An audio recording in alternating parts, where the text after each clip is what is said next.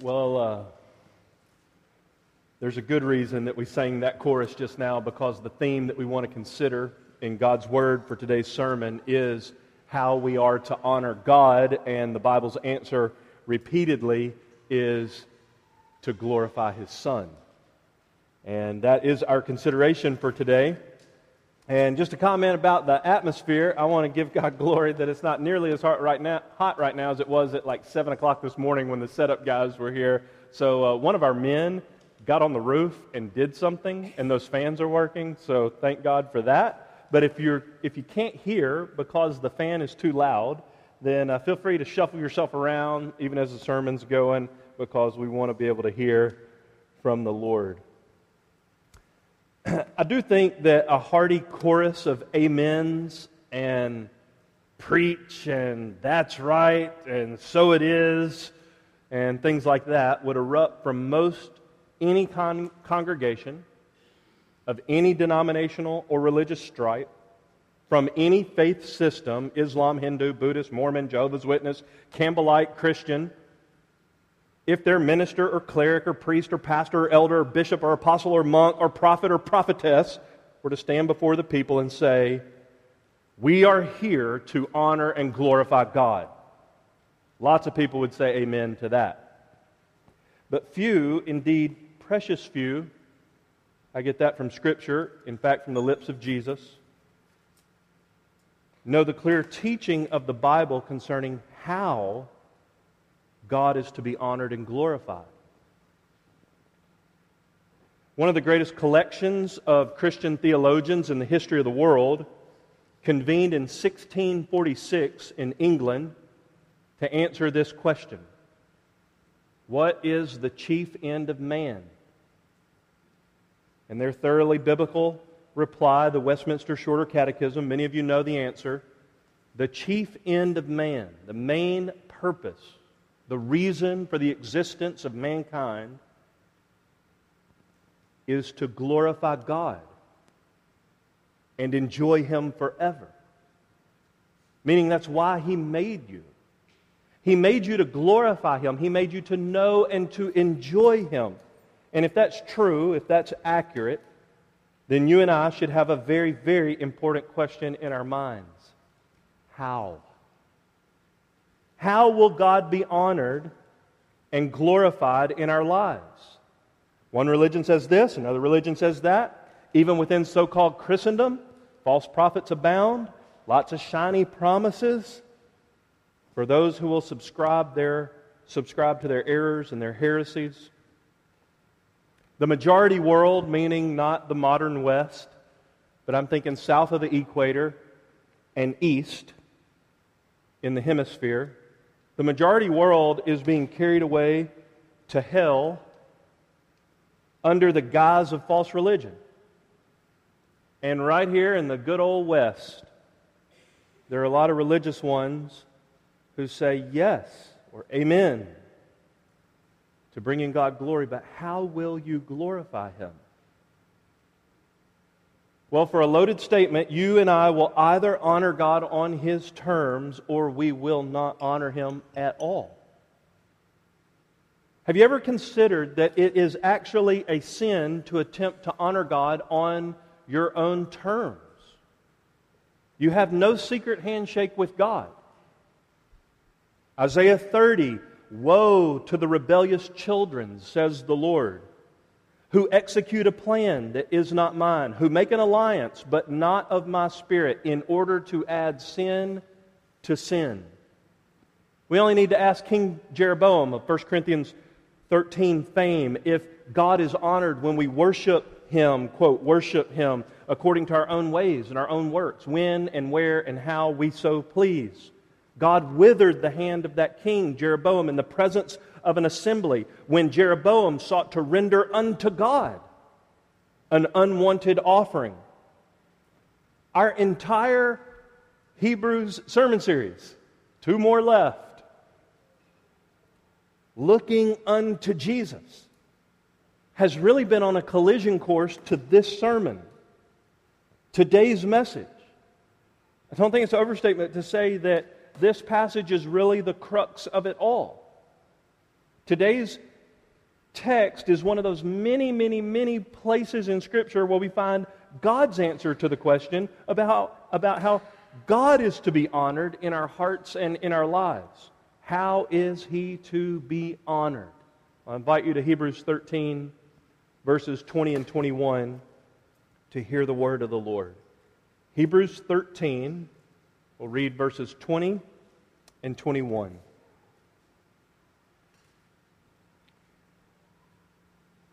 Hear the word of the living God. Now the God of peace, who brought up from the dead the great shepherd of the sheep, through the blood of the eternal covenant, even Jesus our Lord, equip you in every good thing to do his will, working in us that which is pleasing in his sight through Jesus Christ, to whom be the glory forever and ever. Amen. Father, we ask as we consider this word that you would open our ears, that you would burrow out our ears to be able to hear what the Holy Spirit says to the church. And Lord, we do confess that we're so full of the chaff of the world that we can hardly stomach another bite of something that actually nourishes. But we pray, Lord, that you would forgive us for feasting at empty tables and you would now fill us with the truth of your word, both in our mind and our heart deep in our affections, you would cause us to believe what we hear and respond appropriately. I ask that you would protect my mouth from telling lies and you would empower me by the Holy Spirit to report what is actually in the text. And we ask this for your glory. In Jesus' name, amen. There are four things that I want to draw out from this passage, and for those who were here last Sunday, this is part two on those two verses. So uh, last Sunday we dealt really with verse 20 and how it is the God of peace who works for us in the gospel of Christ, raising Jesus from the dead, who shed his blood, which this verse calls the blood of the eternal covenant. That's all the work that God did. We didn't do that work. He pursued us in love giving his son to be a propitiation for our sins. And today's focus is really verse 21 how God working through Jesus Christ. Now, here's our answer to whom belongs the glory forever and ever. Honor God by glorifying his son. And the four things we want to draw out begin with this consideration there is only one God, the triune God. Look carefully at verse 20 and 21. The beginning of verse 20, you see the God of peace. Now, the Bible doesn't have space filler. The Holy Spirit's not trying to make his book longer. Every word matters. And the Holy Spirit could have said, now, God the Father. That's not what he said. He said, the God of peace. He's telling us something of the nature of the God who is. But the text explicitly mentions another person of the triune Godhead. God the Son. In verse 21, equip you in every good thing to do his will, working in us that which is pleasing in his sight through Jesus Christ. So now we have God the Father, the God of peace, and now we have God the Son, Jesus Christ, to whom be the glory forever and ever. Amen. Now I want your eyes to fix on that little phrase, to whom be the glory forever and ever. Is this verse instructing us that the antecedent, when you go back to the to whom, well, an- answer the question. Who is the to whom? Is it God the Father, verse 20, the God of peace who raised Jesus from the dead? Or is it God the Son, Jesus Christ, through whom the Father works in our lives, that is to be glorified forever and ever? Well, before we set up false dichotomies and start playing favorites within persons of the Trinity, the answer is yes. God. You see, there are not three gods, or ten, or twelve. Our first point is there is only one God. He is the triune God. So let us begin by reminding ourselves of the mind blowing basics. Our finite little pea brains cannot fully conceive all that He is. We can accurately, though not exhaustively, know Him, but He has been pleased to let us know that the God who is, is triune. I do not assume that everyone here, when we use the word God or the name or title God, is conceiving of the same God about whom I now speak. So there's two things I want to say about God for our first point. The point captures them both. There is only one God, the triune God. First, there's only one God. I do not mean that there's one God for Christians and another God for Muslims, one God for North Africans and one God for East Asians. I do not believe, and we do not mean, and we do not embrace, and we absolutely repudiate the idea that there is a God for Islam and a God for the Hindus and a God for the Christians, and we just all happen to be marching up the mountain on different pathways. There is one and only one true God.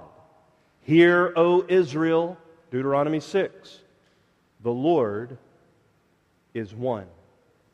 In Mark chapter 12, when the scribes came to ask Jesus their trick question, What is the greatest commandment? Jesus did not begin by saying, The greatest commandment is love the Lord your God with all your heart, soul, mind, and strength. He did say that. That's not how he began. In fact, in Mark chapter 12, verse 29, when the scribes said, What is the foremost commandment of all? Jesus said, quoting Deuteronomy, Hear, O Israel, the Lord our God is one Lord. And you shall love the Lord your God. He wanted us to know the God that is so that we can know the God that we are to love. So when we talk about honoring God, we've got to begin with this affirmation. I don't know if you're here yet theologically. I'm not asking philosophical questions about whether or not you're in the room. I'm, I'm asking, I don't know if your theology has let, yet crystallized with the truth of Scripture. And today, God's brought you here to take one more step toward Jesus. Okay? Wherever you are, move toward Christ. But we are unabashed monotheists. There is only one God. The sermon title is Honoring God by glorifying his Son. The Lord our God is one. The second thing I want to say about that truth is the one God is triune. In our sermon text, I've already noted verse 20 and 21, two of the three persons of the Trinity are explicitly named God of peace, Jesus Christ. And the third person of the Trinity is the one who wrote the sentence the God of peace, Jesus Christ the Holy Spirit. Hebrews has so much to say about what some call the shy person of the Trinity. He's not shy in the sense that we uh, think of shyness usually, but the Holy Spirit loves to deflect attention away from himself. But the Holy Spirit, who inspired the book of Hebrews as well as all the other 65 books of the Bible, is explicitly mentioned in Hebrews chapter 2, verse 4, chapter 6, verse 4, chapter 10, chapter 3, verse 7, chapter 9, verse 8, the Holy Spirit inspiring the Word of God, the Holy Spirit applying the truth to our souls, particularly the gospel. So I'm simply trying to emphasize that there is one God, and the one God is triune, and that triune God is not three gods. Three persons, one God, one nature. Matthew 28, Jesus, after he rose from the dead, gave his final instructions, marching orders to the church.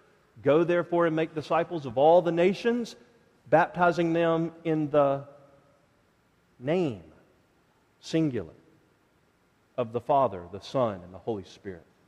One God, three persons. 2 Corinthians 13, the grace of the Lord Jesus Christ, and the love of God, and the fellowship of the Holy Spirit be with you all. One God, three persons. 1 Peter 1 Peter, an apostle of Jesus Christ, to those who reside as aliens scattered throughout Pontus, Galatia, Cappadocia, Asia, Bithynia, who are chosen according to the foreknowledge of God the Father, by the sanctifying work of the Spirit, to obey Jesus Christ and be sprinkled with his blood. One God, three persons. We could go on with so many other texts that teach us about the Trinity. And I wonder if you've thought lately about the Trinity in a way that moved your heart to praise. Now, there's a firestorm going on on the evangelical internet waves this week concerning the triune Godhead. And some of the key players of evangelical scholarship from across continents have weighed in. So I don't know if I've read three or four or five hours worth of interchange just this week about the persons of the Trinity and how the Father, Son, and Holy Spirit relate to one another. But your favorite systematic theology professors and your college and seminary uh, presidents and so on and so forth have weighed in on this discussion, and it is a very big deal. And instead of citing anybody from today, I want to cite the uh, disciples of Athanasius. Athanasius did not write the Athanasian Creed, but uh, they were well influenced by Athanasius. And the Athanasian Creed says, and I dare you to listen carefully Whosoever will be saved, before all things, it is necessary that he hold to the Catholic faith. Catholic meaning universal, not Catholic Church as in Catholicism, but universal. The one faith. Jude, verse 4 the faith that is once for all delivered to the saints. Whosoever will be saved, before all things, it is necessary that he hold to the Catholic faith. Athanasian Creed, buckle your seatbelt. Which faith, except everyone do keep whole and undefiled without doubt, he shall perish everlastingly. And the Catholic faith is this that we worship one God in Trinity and Trinity in unity neither confounding the persons nor dividing the substance. For there is one person of the Father, another of the Son, another of the Holy Spirit, but the Godhead of the Father, of the Son, and of the Holy Spirit is all one. The glory equal, the majesty co eternal. Such as the Father is, such as the Son, and such as the Holy Spirit. The Father uncreated, the Son uncreated, the Holy Spirit uncreated, the Father incomprehensible, the Son incomprehensible, the Holy Spirit incomprehensible, the Father eternal, the Son eternal, the Holy Spirit eternal, yet they are not three eternals, but one eternal. And there are not three uncreated, nor three incomprehensible, but one uncreated, one incomprehensible. So likewise, the Father is almighty, the Son is almighty, the Holy Spirit is almighty, yet there are not three almighties, but one almighty. The Father is God, the Son is God, the Holy Spirit is God, yet there are not three gods, but one God. So likewise, the Father is Lord. The Son is Lord. The Holy Spirit is Lord. Yet there are not three Lords, but one Lord. For like as we are compelled by Christian verity to acknowledge every person by himself to be God and Lord, so we are forbidden by Catholic religion to say there are three gods or three lords. The Father is made of none, neither created nor begotten. The Son is of the Father alone, not made or created, but begotten.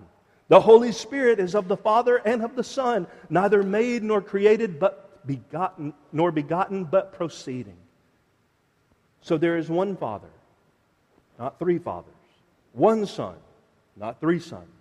One Holy Spirit, not three Holy Spirits.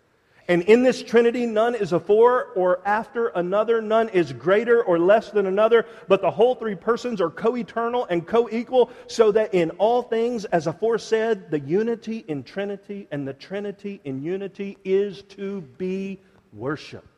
He, therefore, that will be saved must thus think of the Trinity. Have you thought of the Trinity lately? When we talk about honoring God by glorifying His Son, we're talking about the one God who is triune. Our second point is that the triune God who is, is a jealous God. But he is not jealous of the other persons of the Trinity. Deep into the swimming pool, let's go. Our sermon text tells us clearly in verse 21 to whom belongs the glory forever and ever. Amen. Okay? Now we got to start answering objects. We began today's sermon by saying that pretty much any religious person of any denominational or faith system stripe who adheres to any sort of anything out there that would be conceived of as religious would give a hearty amen to this sentence. To God belongs the glory forever and ever. Amen. I'm not asking if you say amen to that. I'm asking how you say amen to that. Baal worshippers, Old Testament, Greek goddess worshippers, the intertestamental and New Testament period, prostitutes in the temple in the city of Corinth would all say amen to the statement, Glory belongs to God. So, how do we know that we're not duped just like all of them? How do we know that we're worshiping the one true God? Our verse actually specifies how God is to be glorified. Do not miss this point, and this is not hyperbole. This is the difference between heaven and hell. Verse 21 The God of peace is working in us through Jesus Christ, to whom belongs the glory forever and ever. We've got to break this down. We've got to understand how to worship God on God's terms in order to, to know for sure that we are worshiping the one true God, not some tribal deity. We're not looking for the American Jesus. We're looking for Jesus, not the God of our own imagination. We do not get to make this up as we go. We must pay heed. I cited earlier Isaiah 30, verse 1. Let me cite it again and add verse 2. God says, Woe to the rebellious children, declares the Lord, who execute a plan, but not mine, who make an alliance, but not of my Holy Spirit, in order to add sin to sin, who proceed down to Egypt without consulting me. Don't you think it would behoove us to ask God, How, majesty on high, do you demand to be praised? We either know and honor God on His terms or not at all. There are two things we want to draw out for this point. I said it earlier. Here it is again. The triune God is a jealous God, but He is not jealous of the other persons of the Trinity. Let's take that in two parts. God is a jealous God. Exodus 34 14. For you shall not worship any other God, for the Lord, whose name is jealous, is a jealous God. You shall not worship any other small g God. For the Lord, whose name is jealous, is a jealous God. There is only one God. The one God who is is triune. But we also find in Scripture that the triune God is a jealous God. God not only desires your worship, He not only deserves your worship, He demands it. He is God. Worship God according to His command and live, worship according to our own whims and preferences, or anything, or worship anyone else and perish. Isaiah 1 couldn't be more clear about this. God says to a worshiping people, Bring your worthless offerings no longer. Incense is an abomination to me. New moon and Sabbath, the calling of assemblies, I cannot endure iniquity in the solemn assembly. I hate your new moon festivals and your appointed feasts. They have become a burden to me. I am weary of bearing them. So when you spread out your hands in prayer, I will hide my eyes from you. Yes, even though you multiply prayers, I will not listen. I again reiterate worship God according to his command and live.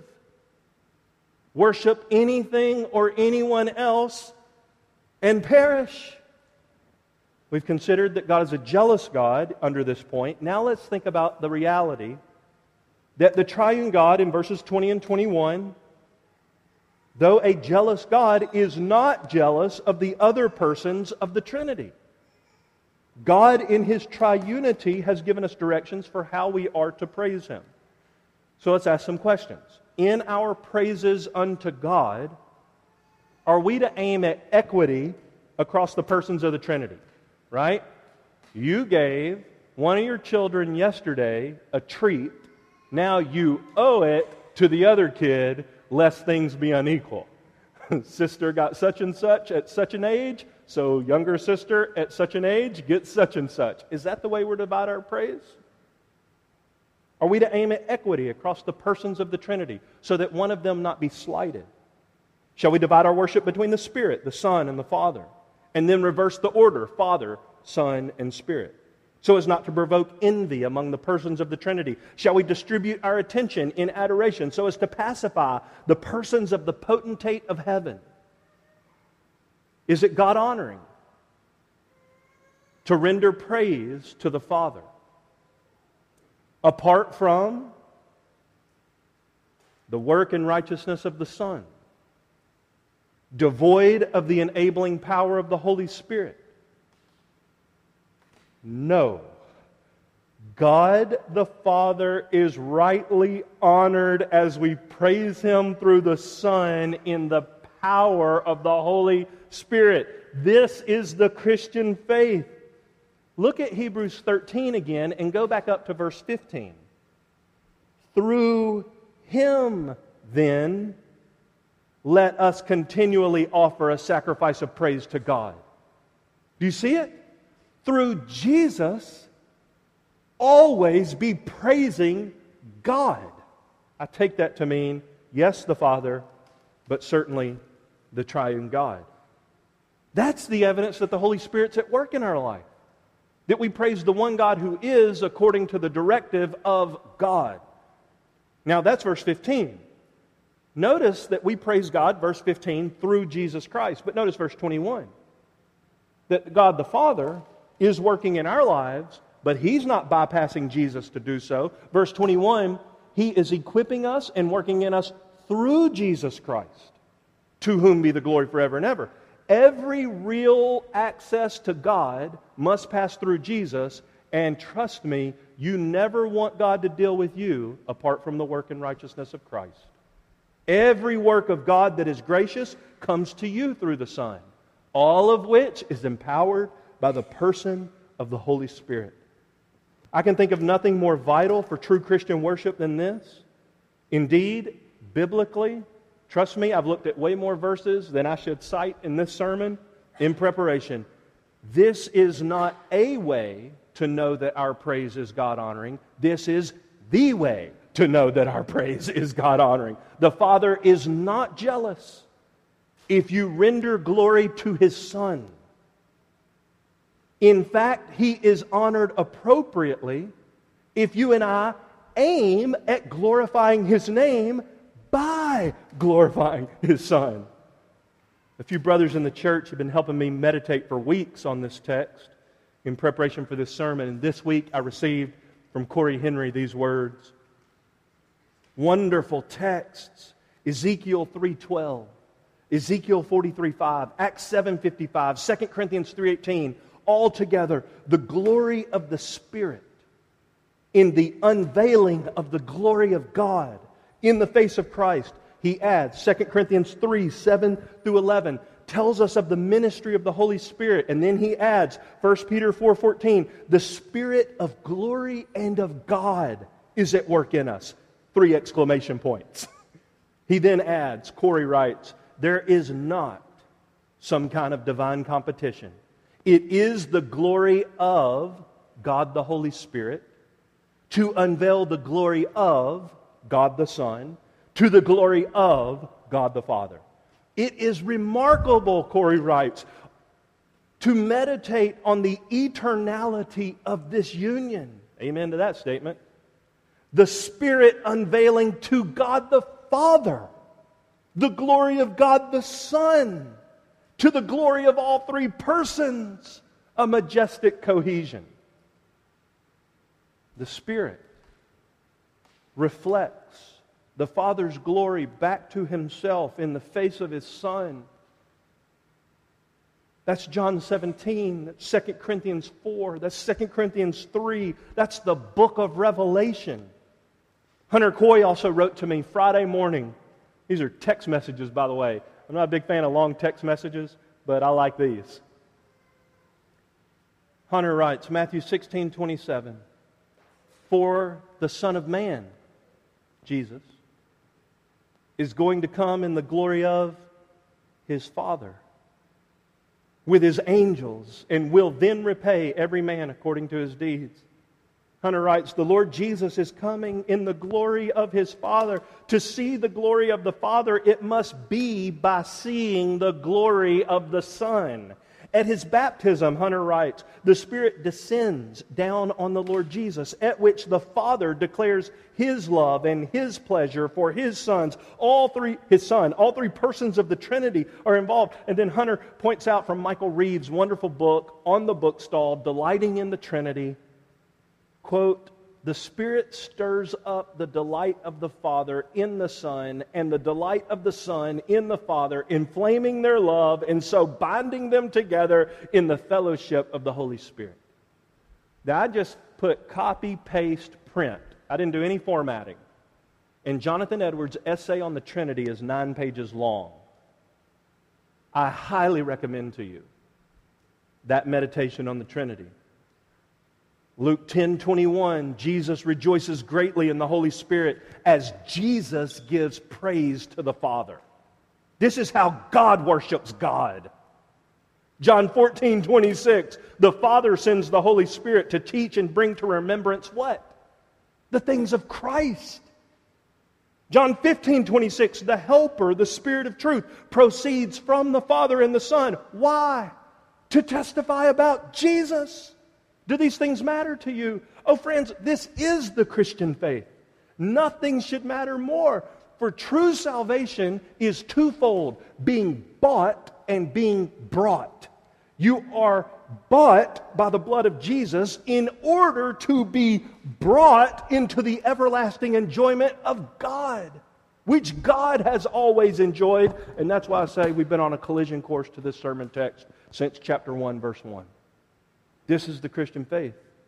This is why there's a mediator between God and men, the high priest, the Lord Jesus Christ. The book of Hebrews unfolds the majesty of his priesthood, his ongoing intercession, his present session for us at the right hand of the Father, his seatedness at the right hand of the majesty on high. Hebrews 8:1 says, "Now the main point is this: we have such a high priest who has taken his seat at the right hand of the majesty in the heavens, a minister in the true tabernacle.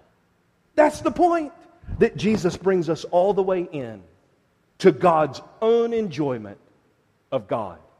If you don't want that, then you don't want anything that has anything to do with true Christianity. Which leads us to our third point. First, there is one God who is triune. Second, the one triune God is a jealous God, but he is not jealous of the other persons of the Trinity. Third, God is greatly glorified. I want to say it again. God is greatly glorified. God is greatly glorified. If that doesn't fill your bucket, you have a hole in the bottom of it. God is greatly glorified. God is greatly glorified when his Son receives the glory. Far from being jealous, not a shred of envy, never at all to one iota feeling slighted. When God the Son is glorified, no, no, no. Instead, God the Father is rightly honored and exuberated with joy. That's the point of verse 21. The to whom has its antecedent in God the Son. I got a stack of books on my floor this high.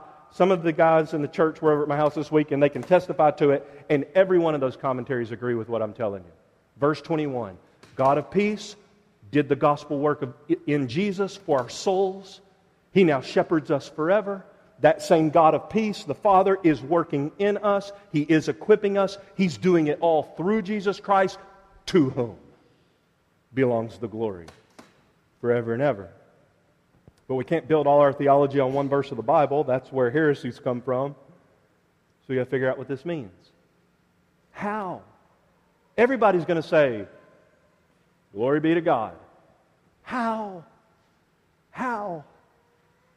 Through Jesus Christ, to whom belongs the glory forever and ever. Amen. That's why Horatius Bonar, 1866, wrote the words of this hymn Glory be to God the Father, glory be to God the Son, glory be to God the Spirit, great Jehovah, three in one. Glory, glory, glory, glory, while eternal ages run. That's verse 1. All the subsequent verses are about God the Son. Every one of them. Let me just read you one of those. It's the next one. Glory be to him who loved us, washed us from each spot and stain. Glory be to him who bought us, made us kings with him to reign. Glory, glory, glory, glory to the Lamb that once was slain. This is biblical. This is Christianity. The Bible is so meticulously clear on this point. The way, not a way. The way to know that your worship honors God is by glorifying His Son. Demons don't tremble when I say God, they tremble when I say Jesus Christ is Lord. Philippians 2 9 through 11. Every knee will bow, every tongue will confess that Jesus Christ is Lord to the glory of God the Father. This is biblical. That's why we say around here that Grace Church's reason for existence is glorify, treasure, spread. That's not novel. We're not trying to be cool. We don't want taglines. We believe that any Christian in any place, in any time, exists for that reason. Every church, therefore, should exist for that reason. Glorify, treasure, spread. I'll die for those conjunctions that put those words together. Glorify God by treasuring Jesus Christ and spreading his eternal joy. That's the heart of Christianity. Those conjunctions are of, are, are of eternal consequence. I believe that's the very work that the triune God has himself been about for all eternity before a shred of the Bible was written, before a blade of grass ever sprouted from the earth, before the earth itself was flung into existence. I believe God Himself has been glorifying Himself by valuing His Son in the power of the Holy Spirit, sharing the joy that He has in His own self sufficient triunity. And later, He was pleased to spill over in creation and redemption. Why? So that we could join God in what God has been doing for all eternity. Not only is God, let me say it better, not only is it not inappropriate to render your praise to God by giving glory to His Son, it is biblically prescribed that you praise the triune God this way. Colossians 3 whatever you do, like literally, whatever you ever do, anything that you ever do, do it this way. Colossians 3:17 in the name of the Lord Jesus giving thanks through him to God the Father. That's the Christian life. The whole book of Hebrews is summed up in chapter 12 verse 2 looking unto Jesus. That's the point. Daniel 7. Who gets dominion and glory and a kingdom? Answer the Son of Man, the Ancient of Days. The book of Revelation is a portrait of heavenly praise. How many worship scenes do we find in the book of Revelation? And to whom is the praise directed? I like the way that one missionary in uh, an not to be named on recording place in South Asia said, Revelation is see the fa- Son, see God Son, see the Lord Son. You see God in Jesus. In the book of Revelation, all the praise is rendered to the Lamb. The triune God is glorified as an endless sea of nameless and faceless worshipers. That's you. Meaning it's not about us, it's about another one whose face does stand out in the crowd. Who is that one? An endless sea of worshipers in the book of Revelation, redeemed by the blood of the Lamb, render their praise to the Lamb. Revelation confirms that the one person of the Trinity, that you and I will ever see, whose face reflects the glory of the Father through the illuminating power of the Holy Spirit, is God the Son. You'll never see God the Father. John 4, God is Spirit. You'll never see the Holy Spirit. Yes, you will. If you have seen me, says the Lord Jesus, you have seen the Father. So, yes, God the Father is not frustrated when we exalt His Son. He's filled with joy. So, yes, we exist. I wonder if this is the statement of your passion. We exist to glorify God. Don't put amen after that. Answer how. Would you die for these conjunctions? We exist to glorify God by treasuring Jesus Christ and spreading his eternal joy. Whose? His. Like the one true God. Not just Jesus's, not just the Father's, God's eternal joy. John 5 23, he who does not honor the Son, says the Lord Jesus, does not honor the Father who sent him. Period. Hebrews 13 20 and 21, the God who equips us, the God who works in us through the Lord Jesus, indeed, God the Father, who according to our text has raised from the dead the great shepherd of the sheep that is, after that great shepherd laid down his life in place of the sheep through covenant blood, righteous, sufficient offering for sinners like you and I, then raised to dead, raised from the dead, alive forevermore, for our redemption, is to be glorified to the glory of the one true God.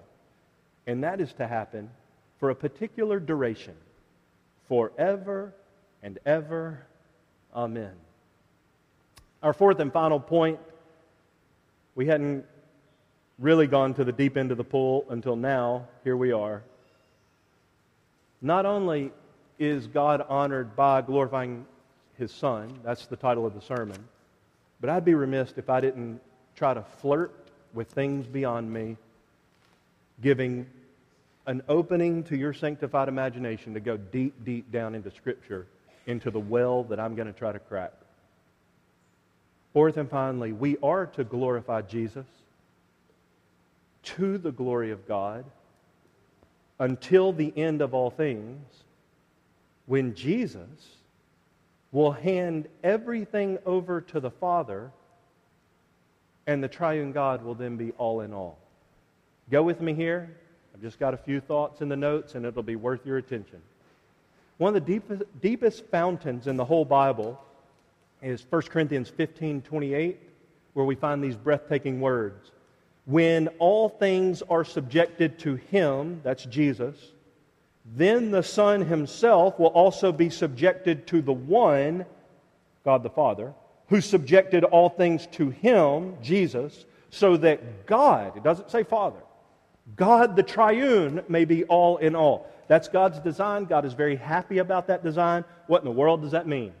It means that until the end of all things, until the eschaton, until the age to come, Hebrews 2, Psalm 8, 1 Corinthians 15, Ephesians 1, everything in heaven, on earth, under the earth, everything visible everything invisible. Every throne, every ruler, every nation, every person, every animal, every planet, everything is subjected to God the Son. Everything. Until Jesus subjects everything, 1 Corinthians 15 28, including himself, to the Father, so that the triune God will be all in all. I don't know if you kept up with any of that evangelical firestorm on the internet about the Trinity that I mentioned a moment ago, but there's one thing that everybody in there is agreeing on. There's no debate about this. You are making no mistake to glorify God the Son by the power of the Holy Spirit to the glory of God the Father. Everybody agrees on that. But if you insist on praising one person of the triune God to the exclusion of the other persons, or you're a thoughtless Christian, yes, in the beginning God created the heavens and the earth. No, that's not all the Bible has to say about that. Colossians 1, Hebrews 1, John 1, the Lord Jesus made all that. If you want to think generically about God, Christianity is not for you. If you insist on praising one person of the triune God, whoever your favorite happens to be, your flavor of the day, to the exclusion of the other persons, there is no biblical ground upon which you may be confident to know that you're actually praising the God of the Bible and not a God who's a figment of your own imagination. In fact, yours could be comparable to the gods of those pagan nations that surrounded Israel in the Old Testament. Yours could be the God of Isaiah 42 and following, who's impotent to save. Doesn't it sound foolish that a man in Isaiah would take a log of wood, cut it in half, this end he would make a fire to warm himself, and with this end he would make an idol to worship? How foolish is that? But you see, idolatry is not only making something your God, idolatry is also making God something other than he is. To the, to the degree, though, that you are empowered by the Holy Spirit, you will know it because to that same degree, your devotion will be directed to God the Son. That's the Holy Spirit's vocation. And to the degree you're empowered by the Holy Spirit and your devotion is directed to God the Son, in whose face you hold, behold the breathtaking glory of God the Father, to that degree your worship is truly Christian. In that way, and insofar as that God is the object of your praise, to whom, verse 21, belongs the glory forever and ever. Amen. To that end, you can be biblically certain that you are worshiping the one true God in a way that honors Him. So here's the application number one and number two. Number one for the Christian honor God by glorifying His Son. That's it. Figure that out. Glorify his son and then glorify his son again because Revelation 4:11 is true. He's worthy. To those who are not yet Christians, I say that on purpose because I've already prayed for you. I like what one of my believing friends said in college to another pagan believing friend, you might as well stop running. I'm already praying for you. Just like the the crook can't outrun the police radio, you can't outrun the long arm of God. So, those who are not yet Christian, I don't want to call you a non Christian, I want to call you a soon to be one. Won't you repent from the deep sin of self centeredness? That praise is dictated and determined by the self deified me. Won't you repent from that deep, deep sin of self centeredness and throw yourselves on the mercy of Christ, who died for all your sins, including all your illicit worship, and who rose again from the dead to reconcile you forever to this God. That's the application. Like genuine conversion. Being truly born again right here, right now. Now, the God of peace, who brought up from the dead the great shepherd of the sheep. Through the blood of the eternal covenant, even Jesus our Lord, equip you in every good thing to do his will, working in us that which is pleasing in his sight through Jesus Christ, to whom be the glory forever and ever. Amen. Let's pray together.